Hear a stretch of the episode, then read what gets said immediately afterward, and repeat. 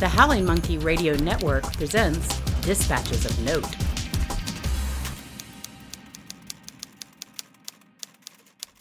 Excerpts from the Diary of Sir Percival. 11 October, 1977. My manservant Hudson woke me today with a platter of eggs and toast corners. He affected a Scottish brogue and proclaimed that he was the captain of some sort of lock vessel. He is always full of such nonsense.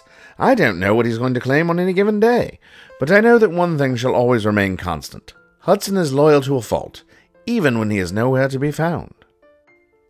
13 October, 1977. It has arrived! Hudson, who today claims to be a French ballooning magnate, informed me that the new piano arrived. Ah, I so look forward to playing it night after night alone in the very front of my manor. What a delight this shall be! 20 October, 1977. Someone has bought Lord Bunkley's property. I saw them from a distance today. It seemed like a lovely family. I shall have Hudson invite them over for a proper tea. Perhaps I shall play the piano for them. 23 October, 1977. The new Lord of Bunkley Manor visited today. He's a gentleman by the name of David Bowie and is apparently a musician of some sort. I told him I had a distant, less than affluent relative in the Americas who apparently sings. He thanked me for the invitation, which Hudson delivered in the guise of a prawn merchant from Brussels. Following a cup of tea and a discussion of our business interests, I showed Mr. Bowie my piano and played for him. He thanked me and asked me if he could come back and borrow it sometime. I asked him if he could not afford his own piano, and he just silently gazed at his feet dejectedly. I felt bad for the gentleman, and advised him he was welcome to play it. He seemed to feel better. 24 October, 1977. Mr. Bowie showed up at my door unannounced and demanded to play the piano. I informed him that I was planning on using it myself, but he reminded me that I told him he could play. As a gentleman, I was obliged to let him do so, which he did for six hours. It was appalling. Hudson pretended to be a big game merchant named Montachuck the entire time. 25 October 1977. Bowie has returned. He once again requested to play my piano. I told him I had looked him up and saw no reason why he could not purchase his very own piano. It appears he has had enormous sales of some song about the cartoon character Ziggy, and it also appears that he himself was a duke of some sort.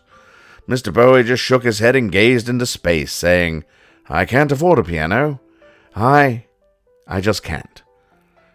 I felt sorry for the lad, and I informed him that he could use the piano from time to time, but only when I am not present. I told him that if I am around and he tries to use the piano again, I shall never let him play it. He thanked me profusely, on the verge of tears, telling me I would never regret my decision. 12 November 1977. I've returned from a four day business trip to France. Hudson, who now calls himself Ursula Wishbone, informed me that Mr. Bowie came around every night during my absence, and after sheepishly asking if I was around, would play the piano until the early dawn hours. He is an oddity, this Bowie. I would buy him a piano myself, but that feels inappropriate. He has, thus far, stuck to our agreement, and he does no harm in my absence. I can think of no reason to end our arrangement. 30 November, 1977. I received correspondence from my third cousin, twice removed from America. His name, unlikely though it may be, is Bing. He is apparently a singer of some sort. For reasons that elude me, he is requested to spend the holidays at my home. I told him I would be in Zurich during that time, yet he insisted that I allow him to come nonetheless. I asked if he planned to bring his family, and he told me that he preferred to spend the holidays alone wandering around a giant empty house. I do not know why musicians are drawn to my home, but that is the case. Hudson will have to keep an eye on the situation. Cousin Bing said he would arrive shortly. 4 December 1977. Bing's cab arrived at the house shortly after 6. I walked out to greet him and saw Mr. Bowie lurking behind a bush. He caught sight of me and he immediately ran off like a frightened ocelot. I'm heading off to Switzerland tomorrow, so I spent a brief dinner with Bing and wished him a Merry Christmas and so on. I warned him about Mr. Bowie. 20 December 1977. Hudson has informed me that Mr. Bowie has visited nightly since my departure. He and Cousin Bing have been awkwardly singing Christmas carols at night. Hudson informed me that it is oddly charming.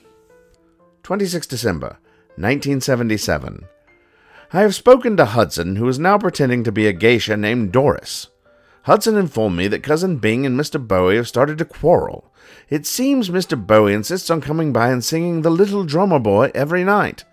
Cousin Bing has stated that he would like to be left alone for a bit. Mr. Bowie loudly reminded Cousin Bing that he is allowed to use the piano any time that I am not around, and that Cousin Bing has no say in the matter. Bing relented, but would only half heartedly parumpa pum pum before the awkward night ended. 29 December 1977.